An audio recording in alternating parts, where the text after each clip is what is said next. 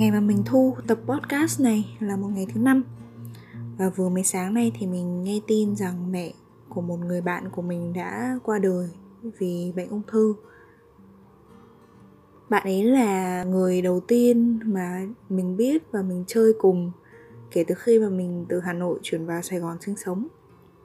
Mình thì mình gần như không biết gì về mẹ bạn ấy cả, Nhưng mà cái sự ra đi của mẹ bạn ấy khiến cho mình nhớ đến cái ngày mà mình nhận được tin rằng em họ mình mất. Và thực ra câu chuyện về em họ của mình thì mình cũng đã muốn kể cho mọi người nghe trên cái podcast này cũng nhiều lần rồi nhưng mình cứ chần chừ và mình cứ um, chờ đợi.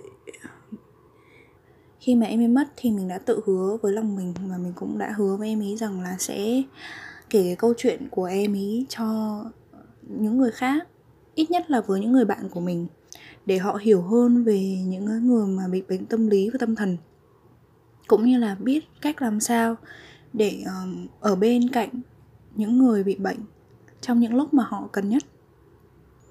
Xét về mặt tuổi tác ấy, thì em mình là người mà gần tuổi với mình nhất ở trong gia đình cả nội cả ngoại.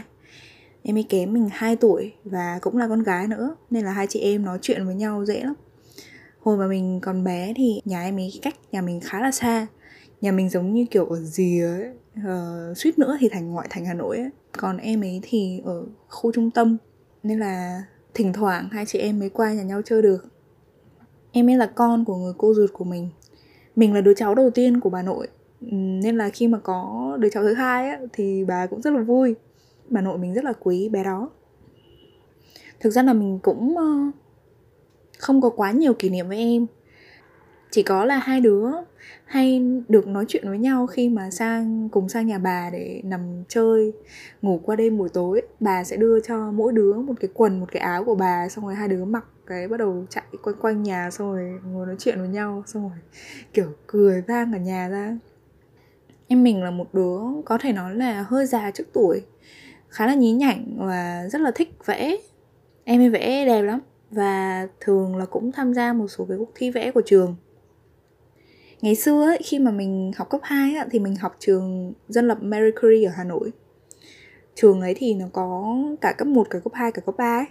khi mà mình vào Sài Gòn rồi á và khi mà em mình lên cấp 3 ấy, thì mình cũng biết là em mình đã học cấp 3 ở trường Mercury và mình cũng rất là vui tại vì mình hay có nhiều kỷ niệm với ngôi trường đó và mình kể nó với em.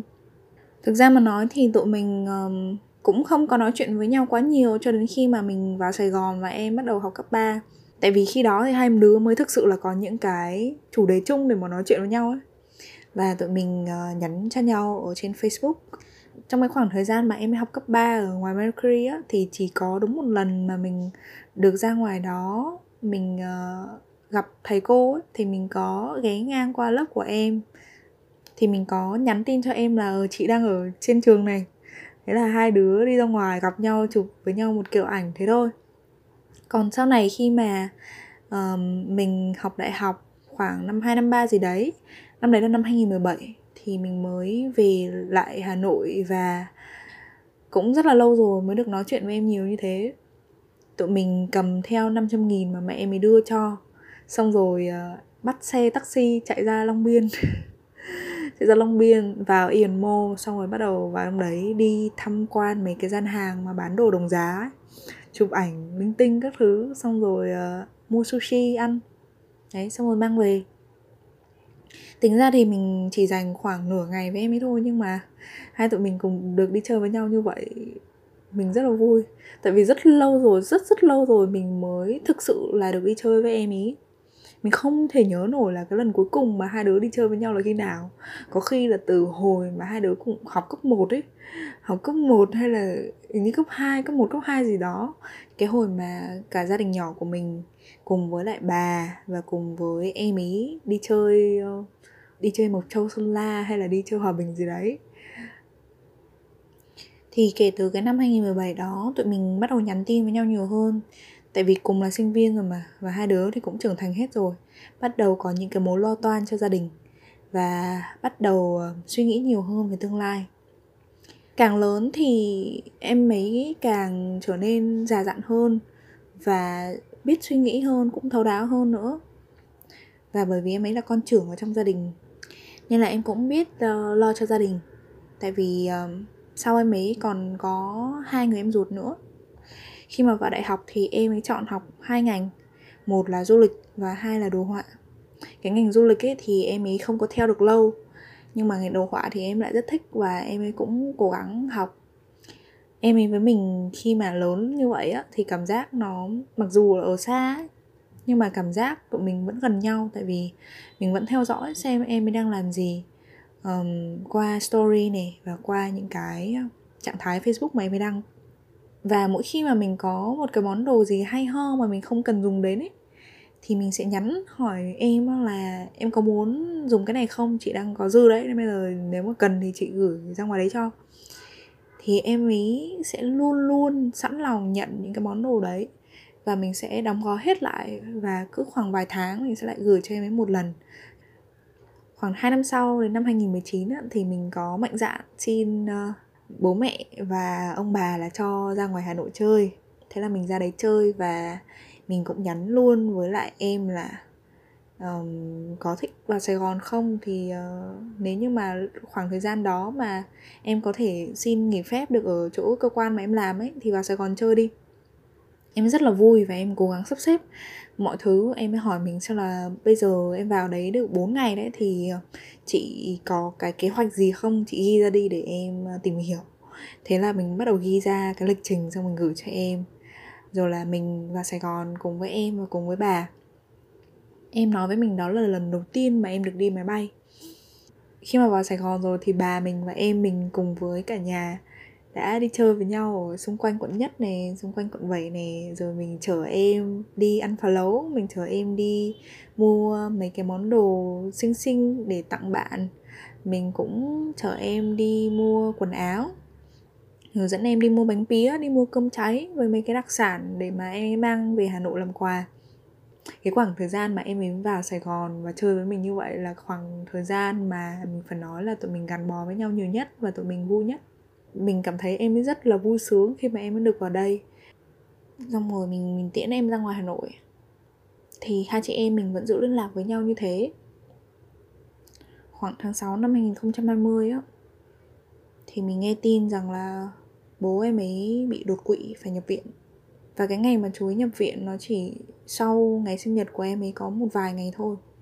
Nên là sau khi mà bị như vậy á, thì chú ấy phải nằm viện và um, gần như là không có ý thức. Và nằm như vậy trong suốt vài tuần. Mỗi ngày nằm như vậy thì tiền viện phí lại rất là cao. Trong khi uh, gia đình em ấy từ trước đến nay chưa bao giờ là một gia đình thực sự là có điều kiện về mặt kinh tế mình vẫn theo dõi xem em mình phản ứng với điều này như thế nào. Thì mình thấy là em ấy cũng buồn nhưng mà nó giống như kiểu em ấy cũng chuẩn bị tâm lý trước cho điều này rồi. Tại vì từ trước đến nay thì chú ấy không phải là một người mà sống lành mạnh về mặt sức khỏe nên là cái điều này nó không phải là một điều mà quá là bất ngờ đối với gia đình của em ý. Nó đột ngột nhưng nó không bất ngờ. Em ấy không có thể hiện cái nỗi buồn đau của mình ra ngoài quá nhiều. Em ấy chỉ vẽ thôi và mỗi ngày em ấy đăng một bức hình lên. À, khi mà em ấy vẽ thì em giải tỏa cái cảm xúc của mình ra đấy. Chú ấy nằm viện như vậy được khoảng một tháng thì chú ấy mất và lúc này thì bố mình đã ra ngoài Hà Nội để mà viếng và lo cho đám tang của chú ấy. Khi mà bố mình quay trở về ờ, Sài Gòn ấy thì bố mình nói với mình rằng là em ấy có vẻ nói chuyện rất là triết lý. Thực ra là mình biết em ấy là một người ham học và đọc sách rất rất rất nhiều. Từ những quyển truyện tranh cho đến những quyển sách mà nó hơi phức tạp nó hơi um, gọi là đao to bố lớn một xíu thì em ấy cũng đều đọc và em ấy đều đọc được hết. Nên là cái chuyện mà em ấy nói chuyện triết lý á, thì mình cũng có thể hiểu được. Nhưng mà chỉ hai ngày sau bố mình nghe tin từ cô mình ấy, là em ấy cơ xử rất là lạ. Thế là mình lên facebook của em ấy và đúng là em ấy có đăng một cái bài đăng mà mình đọc mình cũng không có thể hiểu lắm. Nhưng mà mình uh, suy nghĩ nó giống như kiểu là em ấy đang đứng ở trên cương vị của một nhân vật ở trong một cuốn truyện nào đó mà em đã đọc và em bắt đầu nói ra một vài câu mà thực ra là mình cũng không có đọc những cái câu chuyện như vậy để mình có thể hiểu được. Thì bố mình bảo là em ấy bảo em ấy có hai nhân cách.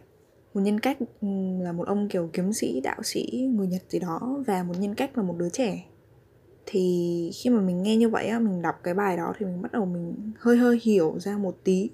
Nó giống như kiểu hai cái uh, nhân vật đó là hai cái nhân vật mà em đã đọc được trong những cuốn truyện nào đó và em mới đứng trên cái phương diện của cái người nhân vật đó và em mới kể câu chuyện của mình như vậy nhưng mà ngôn ngữ nó vẫn hơi khó hiểu với mình. Bố mình mới dặn mình là nếu như mà được ấy, thì con cố gắng nói chuyện với em nhiều hơn để xem em nó như thế nào. Càng ngày á, thì cái cách nói chuyện của em nó lại càng không giống như người bình thường và nó làm cho mọi người sợ em ấy đăng bài ở trên facebook gần như mỗi ngày một lần, rồi vài lần một ngày, xong rồi đăng liên tục. Và cứ bài này với bài kia nó lại làm những cái cảm xúc rất là hỗn độn, và nó lại là những cái thứ ngôn ngữ vụn vặt khác nhau. Mình đọc mình vẫn có thể hiểu được, nhưng nó không giống như cái ngôn ngữ mà em hay dùng thường ngày. Nó là những cái thứ ngôn ngữ mà nó vỡ vụn ra và nó mang cái vẻ hung hăng và em mình lấy những tấm ảnh mà mình cũng không biết là em ấy chụp được ở đâu. Và những cái kiến thức mà mình cũng không nghĩ rằng là em ấy biết được.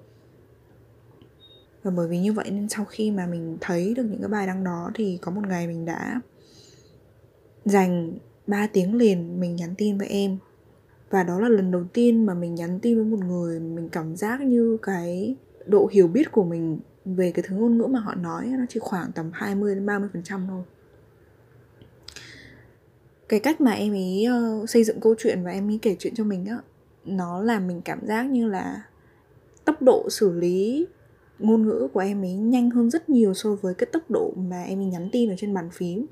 Nên là các câu cú của em ấy nó không có phải là cái cú pháp hoàn chỉnh của câu tiếng việt nữa mà tất cả nó là những cái cụm từ gắn liền với nhau. Cùng với đó là những cái emoji những cái ký hiệu.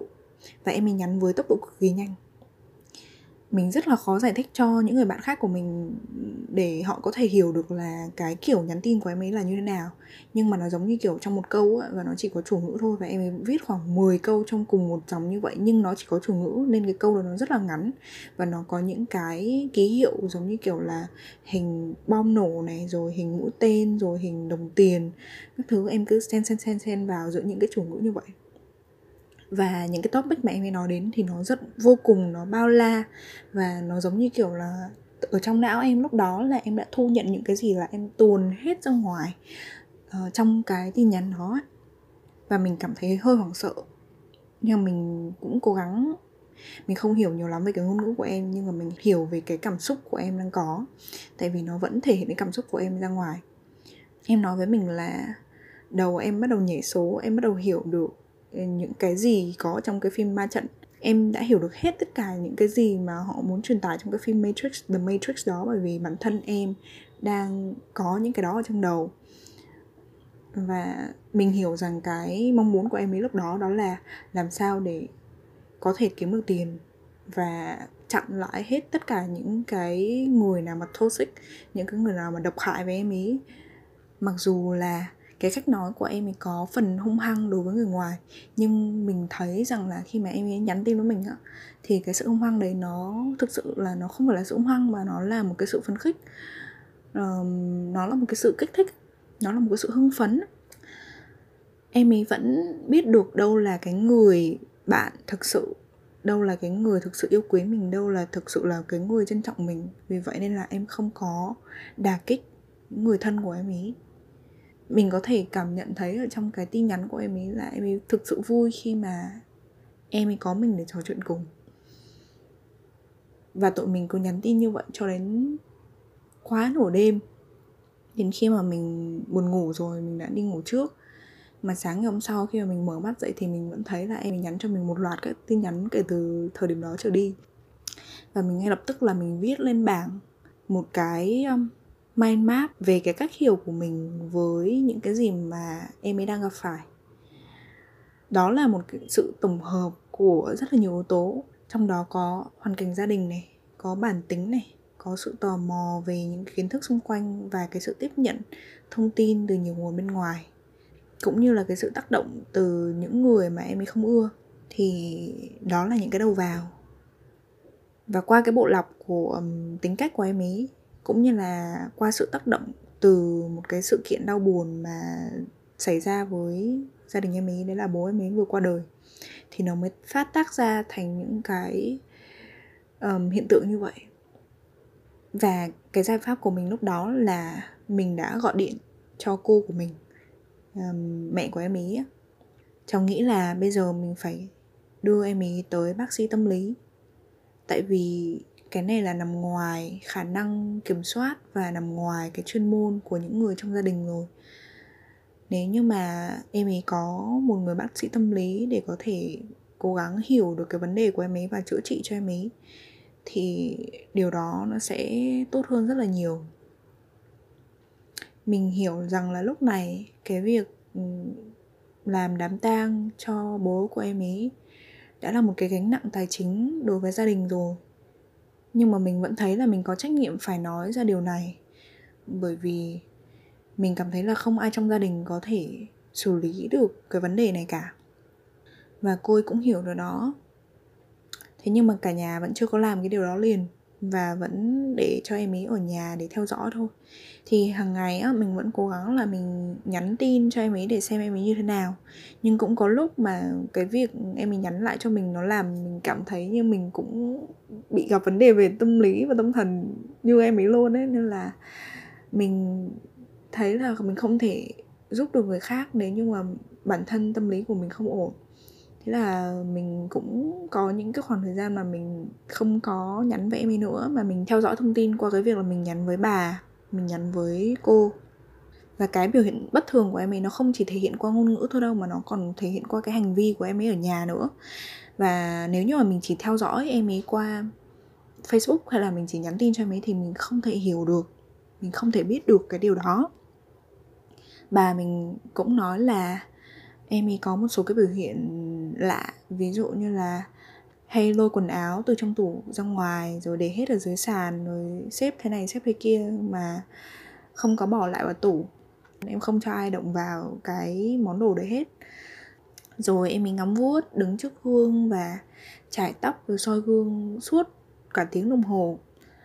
Khi mà hát thì em ấy hát rất to và hát váng nhà và cũng hát trong khoảng thời gian rất là dài và mình cũng có để ý là khi mà mình nhắn tin mình nhắc em ấy là ngủ sớm ấy, thì em ấy lại bảo là buổi tối thì em không có ngủ. Nên là mình vẫn rất là lo và mình vẫn nhắc với mẹ em ấy rằng là nên đưa em ấy đi khám. Ừ, mình chỉ có thể làm được đến mức đó thôi. Nhưng mà mọi người vẫn chưa làm như vậy. Cho đến khi mà có một ngày em ấy bắt đầu ờ, ném đồ xuống dưới đường. Ban đầu là em ấy ném sách ném những cái món đồ nhẹ thôi nhưng mà sau đó là em ấy cầm cầm một cái kìm em ấy định ném xuống. Và lúc đó ấy, thì cả nhà mới can em ấy lại và đưa em ấy vào bệnh viện tâm thần. Mình vừa buồn nhưng mà mình lại có một chút gì đó cảm thấy như là relieved kiểu cảm thấy nhẹ nhõm ấy.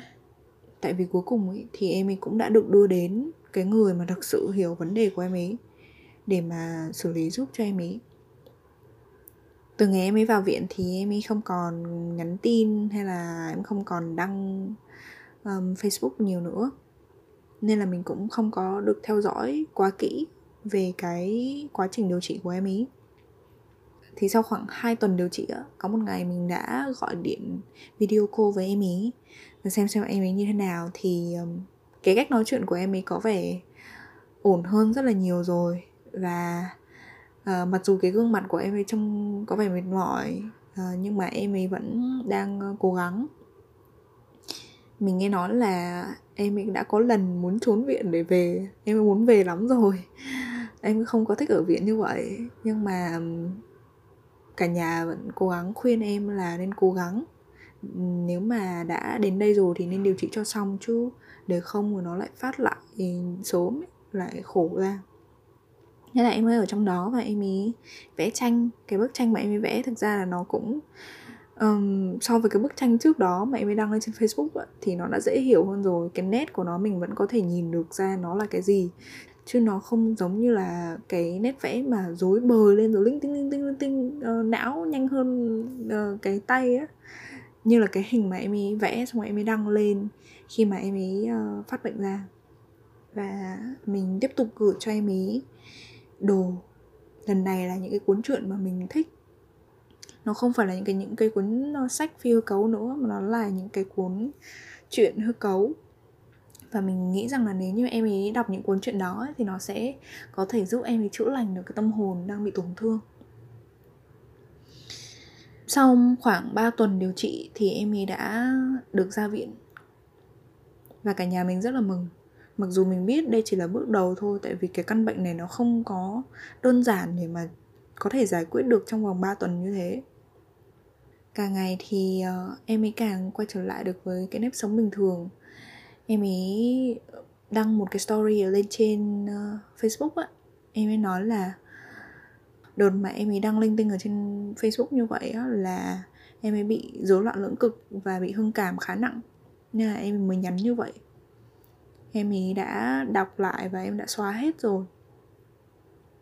Và mình cảm thấy nhẹ nhõm vì cuối cùng thì em ấy cũng tự nhận thức được là khi đó mình đã bị cái gì và em mới biết được là mình bị bệnh gì.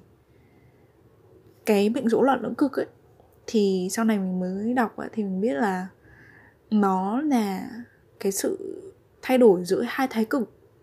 Một là bị trầm cảm và hai là bị hưng cảm trầm cảm nó giống như kiểu là một đầu của vấn đề, còn hưng cảm là cái đầu còn lại của vấn đề á. Khi mà mình luôn luôn rơi vào trạng thái extreme, nghĩa là kiểu cực đoan ấy, rơi vào một trong hai cái thái cực hoặc là trầm cảm là luôn cảm thấy buồn chán chán nản và không muốn làm bất cứ một điều gì. Cho đến hưng cảm, nghĩa là luôn luôn cảm thấy phấn khích, hưng phấn và muốn làm rất là nhiều thứ. Thì em mình nó bị rối loạn lưỡng cực mà nó rơi vào cái trạng thái là hưng cảm trong cái khoảng thời gian mà nó nhắn tin nhiều như thế. Em vẫn phải uống thuốc thường xuyên và vẫn phải duy trì.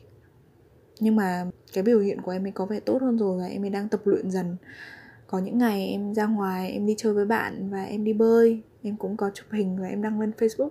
Mình cảm thấy cái sắc mặt của em ấy thay đổi rất là nhiều. Em ấy đã vui vẻ lên nhiều, tươi tắn lên nhiều và không còn đáng sợ như là cái sắc mặt của em khi mà ừ, em bị bệnh ở trước đây nữa. Và tháng 11 năm 2020 thì mình có một cái cơ may. Đấy là mình vừa mới ứng tuyển vào cái tổ chức kia để làm thực tập sinh. Thì mình ngay lập tức đã được điều đi ra ngoài Hà Nội để làm một cái chương trình. Thế là mình nhân cơ hội đó để mình sang thăm em đó là vào một buổi tối. Cô mình đón mình, rồi ờ, gọi em ấy xuống nhà ăn cơm chung với mình. Thì mình thấy là em ấy bước xuống với một cái phong thái rất là chậm chạp. Mắt thì hơi díp xuống như kiểu bị thiếu ngủ, nhưng mà tay chân thì chậm giống như kiểu là người già ấy. Bước từng bước đến, ngồi xuống bàn ăn một cách rất là chậm rãi. Nó không giống như là em của trước đây nữa.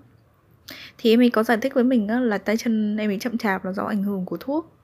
Em ấy phải uống bốn loại thuốc cùng một lúc ngày nào cũng uống như vậy. Và nó gây ảnh hưởng đến cơ thể của em rất là nhiều. Em ấy còn nói với mình là tay chân của em chậm như thế thôi, nhưng mà não của em nó vẫn nhảy số. Nhiều lúc mắt em nó giật giật giật giật như này này xong em chỉ vào mắt em và đúng là mắt em giật thật, giật rất nhanh. Và em mới nói là em ý hiểu được cái phim ma trận ấy, tại vì ở trong não em nó cũng nhảy số 1010 y chang như vậy em ấy ngồi xuống nói chuyện với mình, nhưng mà một hồi khoảng tầm hai ba phút thôi lại phải đứng lên, xong bắt đầu chân của em dẫm dẫm dẫm dẫm xuống sàn. Và em mới nói với mình là em ấy lúc nào cũng bị cuồng chân, không thể ngồi yên một chỗ được. Nhưng mà mình hỏi, khi mà mình hỏi là em có thể ra ngoài chơi được ừ, cả ngày không? Thì em bảo là em đi ra ngoài chơi được nửa ngày thôi, xong phải về. Tại vì nếu không thì nó có thể là nó phát bệnh nữa mình rất là thương tại vì mình biết rằng là em mình là một đứa thích khám phá thích đi ra ngoài chơi nhưng mà bây giờ lại cứ phải ngồi ở trong ngôi nhà với bốn bức tường thỉnh thoảng chơi với mèo rồi là um, đọc chuyện hay là làm những công việc quanh quẩn trong nhà này thôi. Mình rất là mình thấy rất tội ấy. Thế ngồi chơi với nói chuyện với em ấy được một lúc thì mình mới kêu em ấy cho lên gác để mà thắp hương cho bố của em ấy khi mà mình thắp hương như vậy là mình thấy là ở bên cạnh cái bàn thờ có một cái bao uh, bên trong có một cái cái gì đó nó trông giống như một cái gậy ấy. Em ấy mới nói với mình đấy là cái thanh kiếm làm bằng tre mà em ấy có được từ hồi em ấy học kiếm đạo. Rồi em kể cho mình nghe là em học kiếm đạo tại vì em uh, hồi đó có thích một bạn kia thấy bạn ấy đi học thế là cũng đăng ký học theo xong rồi thấy cái môn này cũng hay thế là tiếp tục học. Rồi em ấy múa kiếm cho mình xem. Và lúc đó mình cảm thấy vô cùng ngưỡng mộ em ấy. Tại vì em có những sở thích thú vị. Và em lúc mà em múa ấy nó trông như kiểu em đang thăng hoa ấy. Giống như kiểu em đang trong the zone trong một cái um, khu vực riêng một cái vùng trời riêng của em ấy. Và mình nhìn em ấy với một con mắt đầy ngưỡng mộ như vậy. Rồi hai đứa xuống dưới nhà, nằm xuống dưới giường. Em ấy đọc cho mình nghe một cái bài viết tên là sáu dấu hiệu cho thấy bạn là một sapiosexual em ấy đọc từng đoạn từng đoạn, từng câu từng câu cho mình nghe. Xong rồi em ấy bình luận là ừ, em có thấy điều này giống với em ấy hay không? Rồi mình cũng sẽ thêm vào, mình thấy là điều này có giống với mình hay không xong rồi là em ấy mở cái bài hát mà em ấy đã từng thu âm. Rồi em ấy hỏi mình là mình đã nghe cái bài hát mà em ấy thu âm chưa? Em có thu âm một cái bài hát bằng tiếng nhật ở trong một cái bộ phim anime hay là một cái bộ phim nhật gì đó, mình cũng chả biết nữa. Và em ấy đăng lên thì mình cũng có nghe. Và mình thấy là mặc dù em ấy hát không hay, nhưng mà em hát rất nhiệt tình và em ấy rất thích cái bài hát đấy và mình bảo là ừ thế chị nghe rồi. Lại mình mới bật cho mình nghe cái bài hát gốc và kể cho mình nghe là cái câu này á, trong tiếng việt ấy nó là như thế nào. Mình có cảm giác như em cực kỳ vui khi mà em ấy gặp mình. Và em ấy cũng nói với mình là, hồi đó lúc mà em nhắn cho chị như thế, chị hiểu mà, phải không? Em thấy bây giờ mở ra em mới thấy là em nhắn buồn cười thật đấy. Nhưng mà chị hiểu ý em mà ý em là lúc đó em không hiểu sao mà nhà mình lúc nào cũng thiếu tiền, nên là em chỉ muốn sao mình kiếm được càng nhiều càng tốt, thế thôi. Nhưng mình cũng cười, mình bảo ừ đấy, chị cũng nghĩ là như thế. Lúc đó mình thấy rất tự hào về bản thân, tại vì mình nghĩ rằng không nhiều người có thể hiểu được em ý trong những cái lúc mà em ấy bị bệnh như vậy. Và vì vậy nên là mình vẫn cứ nhớ hoài cái câu nói đấy của em ý. Mãi đến khi mà em ý qua đời rồi á, mình vẫn nghĩ rằng là mặc dù cái khoảng thời gian mà em ấy có với mình á, nó rất là ngắn ngủi. Nhưng mà ít ra em ấy biết rằng trên đời này có người hiểu em ấy và yêu quý em ấy kể cả khi em ấy khỏe mạnh hay là khi em ấy bị bệnh mình chỉ ở lại với em ấy được một lúc thôi và sau đó mình phải quay trở lại khách sạn vì lúc đó cũng đã khuya rồi. Và quãng đường từ nhà em ấy cho đến khách sạn cũng khá xa. Thế là em ấy xuống tiễn mình ở cửa. Mình trèo lên uh, chiếc xe grab bike. Tụi mình vẫy tay chào nhau và đó là lần cuối cùng mà mình được gặp em ý nghĩ lại thì ở thời điểm đó mình cũng không nghĩ đó là lần cuối cùng mà mình gặp em ấy đâu nhưng mà kể cả đó là lần cuối cùng thì mình vẫn thấy đó là một lần cuối cùng vô cùng đẹp. Mình không muốn cái ký ức về lần cuối cùng mà mình gặp em ấy nó có gì khác đi cả. Và cứ thế cho đến đầu năm 2021 Sau ngày sinh nhật của mình vài ngày á Thì uh, cận Tết mà Nên là mẹ mình bắt đầu mua hoa về trưng Tết. Thì mình mẹ mình mua ba loại hoa một loại hoa vàng, một loại hoa trắng và một loại hoa tím và mẹ mình mang về. Mình mới nói với mẹ mình chứ. Mẹ mà cắm hoa như thế này á, là mẹ của bạn trai con ờ, không đồng ý đâu. Mẹ bạn trai con sẽ mắng. Mẹ của bạn trai mình á, khá là kỵ cắm màu trắng và màu tím trong ngày tết. Mẹ mình bảo thế à? Nhưng mà mẹ mình vẫn cắm cái hoa đấy chung với nhau. Và đến ngày hôm sau ấy thì mình nghe tin em mình mất đó là vào một buổi chiều, khoảng lúc 3 giờ chiều, khi mà mình vừa mới ngủ dậy. Mình mở cửa ra khỏi phòng và cái âm thanh đầu tiên mà mình nghe được là tiếng cười kiểu khục khặc giống như cái tiếng cười của thằng em trai mình khi mà nó chơi game ấy. Nhưng mà mình nghe một hai giây sau thì nó lại ra một tiếng khóc và bố mình mở cửa bước ra khỏi phòng mình mới biết là đấy là tiếng khóc của mẹ mình. Và mình hỏi bố mình là uh, sao thế ạ? Bố mình mới nói là em họ mình đã đi theo bố của em ấy rồi. Lúc đó thì mình hiểu ngay lập tức cái ý mà bố mình muốn nói. Nhưng mà mình rất là bình tĩnh. Nó giống như kiểu là mình biết rằng chuyện này sớm muộn gì cũng sẽ xảy ra vậy á nên là mình không có quá bàng hoàng hay bất ngờ. Mình chỉ thấy là nó đến sớm hơn so với mình nghĩ. Và cũng thật đáng tiếc bởi vì nó đến vào những ngày cận tết như vậy. Mình mới kể cho bố nghe về câu chuyện về bông hoa trắng và bông hoa tím. Thì bố mình bảo là có thể là nó báo tin đấy. Mẹ mình từ trong nhà đi ra, mình đã ôm mẹ mình và sau đó là mẹ mình chỉ tay vào mấy bông hoa tím. Mẹ mình bảo là, thôi con vứt hết bông hoa tím này đi. Thế là mình với mẹ mình ngay lập tức mua lại vé máy bay để bay ra ngoài hà nội. Mặc dù trước đó là cả nhà mình đã hủy vé hết rồi. Cái ngày mà em ấy mất ấy là cái ngày mà đáng nhẽ ra cả nhà mình sẽ về hà nội để ăn tết. Và bởi vì vậy nên mình cứ suy nghĩ là không biết, nếu như mà khi đó em ấy biết rằng mình sẽ về hà nội để thăm em ý thì em ấy có làm như vậy hay không? Em ấy đã đi xe từ nhà lên một cây cầu bắc ngang qua sông hồng và nhảy xuống dưới.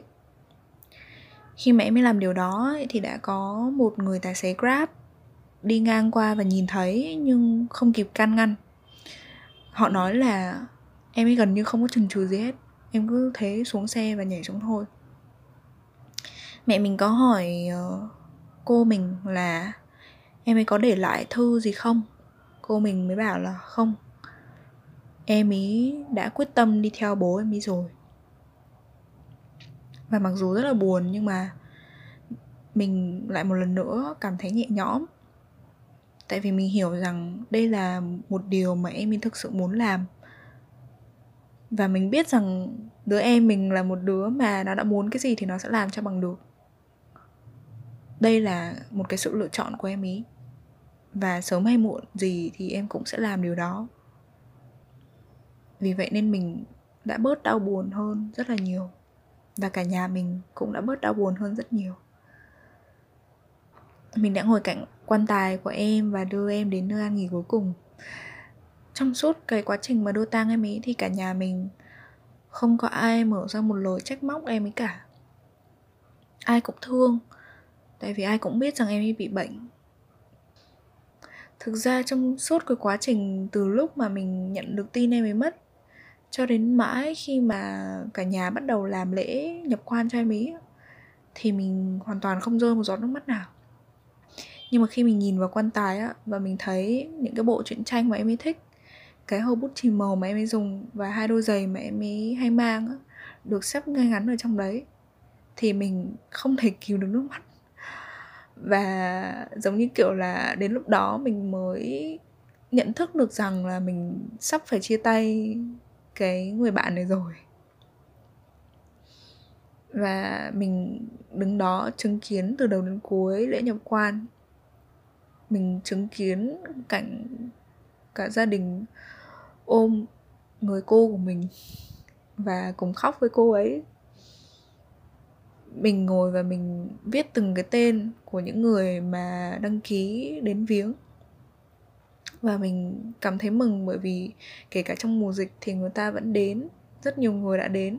Có những người là hàng xóm, có những người là bạn của em, có những người là thầy cô của em đã đến.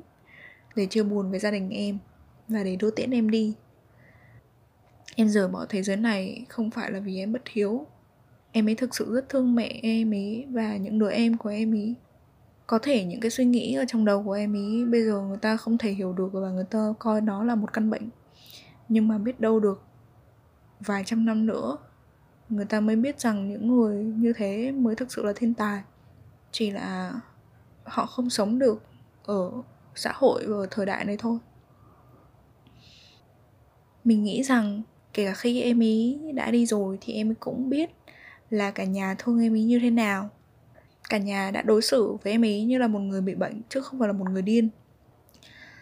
Và mình cảm thấy thực sự mừng bởi vì gia đình mình có những cái tư tưởng như vậy. Nhờ đó mà cả nhà mình mới cho em ấy được một cuộc sống có thể không quá đủ đầy nhưng vẫn nhiều niềm vui trong khoảng thời gian vừa qua. Và mình cũng đã hoàn toàn mãn nguyện với những cái gì mình đã làm được trong khoảng thời gian mà mình được ở bên cạnh em ấy, mình đã đưa em ấy vào sài gòn mình đã chở em ấy đi chơi mình đã nói chuyện được với em mình đã hiểu em mình đã cho em ấy những gì em ấy cần. Và mình đã trở thành một người bạn của em và mình rất vui vì mình đã làm được những điều đó. Kể từ khi em mất đến bây giờ là 3 tháng rồi nhưng mà có lẽ là vì em ấy đã ra đi như vậy nên là gần như ngày nào mình cũng nghĩ đến em. Cứ khi nào mà mình nghe đến cái kiểu tính cách của em thì mình sẽ nhớ đến em. Mình cứ nhìn thấy cái bài viết mà sáu dấu hiệu cho thấy bạn là một sapiosexual ấy thì mình sẽ nhớ đến em. Rồi uh, mình cứ nghĩ về những người bị bệnh tâm lý mình sẽ nhớ đến em mình cứ đi ngang qua những cái chỗ nào mà tụi mình ờ, đã đi ngang qua mình sẽ nhớ đến em. Mỗi khi mà mình có dư một cái món đồ gì đó mà mình biết rằng nếu như em còn sống ấy, thì mình sẽ gửi đến em á, thì mình sẽ lại nhớ đến em. Có rất nhiều thứ để gợi nhớ cho mình về em và thực ra khi mà cái hình ảnh của em xuất hiện trong đầu mình như vậy á, thì mình chỉ nhớ đến những cái niềm vui thôi. Mình chỉ nhớ đến nụ cười của em, mình chỉ nhớ đến cái ánh mắt và mái tóc của em ấy thôi. Chứ mình không nhớ đến những cái điều đau buồn mà em ấy để lại. Đến bây giờ ấy, thì gia đình mình cũng đã ổn hơn nhiều rồi. Và bà của mình cũng như là cô của mình cũng đang rất cố gắng để có thể tiếp tục được một cuộc sống vui vẻ và đầm ấm bên những người con còn lại. Mình nghĩ rằng là bất cứ ai mà gặp vấn đề tâm lý á đều cần có một gia đình yêu thương như vậy. Đều cần có những người bạn thấu hiểu như vậy. Họ biết rằng là không ai có thể biết được những cái suy nghĩ vòng vòng ở trong đầu của họ là cái gì đâu. Nhưng mà miễn có người lắng nghe họ và có người chịu, hiểu họ là họ cũng đã rất cảm kích rồi. Mình rất mừng bởi vì gia đình mình ít nhất cũng đã làm được điều đó, cũng đã giúp được cho em khi mà em ấy cần nhất có thể là cái sự giúp đỡ đó nó không đủ để giữ em ở lại thế giới này. Nhưng mà đấy là tất cả những gì mà gia đình mình có thể làm trong khoảng thời gian vừa rồi. Em ấy kể với mình là, thực ra là em ấy biết mình bị bệnh về tâm lý từ khi mà em ấy còn học lớp 12 nhưng mà nó không biểu hiện ra rõ ràng đến như vậy, cho đến khi mà bố em ấy mất nếu như mà bạn hoặc là những người xung quanh bạn có gặp vấn đề về tâm lý, thì hãy cố gắng đi khám, đi gặp những cái người chuyên viên, những người bác sĩ mà họ thực sự có chuyên môn để biết xem là mình cần phải làm gì. Nếu mà biết được sớm bao nhiêu thì sẽ hay bấy nhiêu. Và mình không có nên để đến khi mà cái căn bệnh nó trở nên nguy hiểm và nó đã là quá trễ với căn bệnh nào nó cũng như vậy thôi. Và mình mong rằng là mọi người sẽ không có ánh mắt kỳ thị với bất cứ một người bệnh nào. Có một cái vấn đề rất là đáng thương đối với những người bị bệnh tâm lý đấy là đấy là cái người đối diện ấy. Những cái người mà không bị bệnh tâm lý họ sẽ không bao giờ có thể hiểu được cái cảm giác đau về mặt tinh thần nó là như thế nào. Khi mà mình nói là mình bị đau đầu chóng mặt ấy hay là mình bị uh, tổn thương về não đi thì người khác họ sẽ rất dễ hình dung ra được cái tổn thương về mặt thể chất nó là như thế nào. Tại vì họ cũng đã bị đau rồi. Thế nhưng mà khi mà một người nói rằng họ bị đau về mặt tinh thần, về cảm xúc ấy, người khác lại cho rằng là đó là làm quá, nói quá lên. Mặc dù là nó cũng là đau và nó cũng là đau ở trên đầu. Mình thì thấy là một khi mà ai đó đã kêu cứu một khi mà ai đó đã nói cho mình rằng họ bị đau như vậy là bọn họ đã cố gắng bỏ qua cái tôi của mình để trở nên yếu đuối trước mặt một người như vậy rồi. Nhưng mà nếu mình coi đó là chuyện hiển nhiên là ui làm màu ui làm quá ui có gì đâu mà phải uh, nói như vậy thì mình thấy như vậy là quá ác độc. Nếu như mà bạn nói với một người khác ấy rằng bạn bị đau đầu ấy. Xong rồi người khác nói với bạn là, ui, có thế thôi mà cũng làm quá. Thì bạn có thấy khó chịu không? Trong khi cái nỗi đau về mặt tinh thần đối với những người bị rối loạn lưỡng cực hay những người bị lo trầm cảm ấy, nó còn đau hơn như vậy rất nhiều lần. Mình sẽ luôn luôn nhớ cái câu nói của bạn mình hồi mà mình học đại học ấy. Bạn mình đã nói là nỗi đau thì nó sẽ là nỗi đau thôi và không có nỗi đau nào mà nên được so sánh với một nỗi đau khác, dù là nỗi đau về thể chất hay là về tinh thần. Nên là mình nghĩ là nếu như mà bản thân bạn hay là bất cứ một người nào mà bạn yêu quý có bị đau ấy, thì hãy ở đó vì họ. Bởi vì có thể mình sẽ không cảm nhận được cái nỗi đau đấy, hoặc là có thể cái nỗi đau đấy là vô hình. Thế nhưng mà điều đó không có nghĩa là cái nỗi đau đó nó không tồn tại mình sẽ luôn luôn nhớ đến người em của mình. Và mình sẽ luôn luôn nhớ đến nụ cười của em ấy. Sự ra đi của em ấy sẽ không bao giờ là vô ích. Bởi vì bản thân sự tồn tại của em ấy, những cái nỗi đau của em ấy, bây giờ cũng đã trở thành một câu chuyện để cho mọi người có thể hiểu hơn về những người gặp bệnh tâm lý. Và nỗi đau của những gia đình có những người mắc bệnh tâm lý mình biết là câu chuyện đến đây là đã rất dài rồi. Nhưng mà nếu các bạn nghe được đến phút này thì mình thực sự thực sự rất là biết ơn bạn. Và mình vẫn luôn nghĩ là dù em ấy ở đâu ấy, thì em ấy vẫn sẽ luôn biết được những cái việc mình làm và sẽ luôn biết được là mình yêu thương em ấy như thế nào. Cảm ơn em vì đã là một người bạn và đã là một người em họ của chị. Chị mong rằng là cuộc sống của em, dù là ở đâu thì nó cũng sẽ luôn nhiều tiếng cười. Và em vẫn sẽ luôn nhớ về mọi người, giống như chị nhớ về em.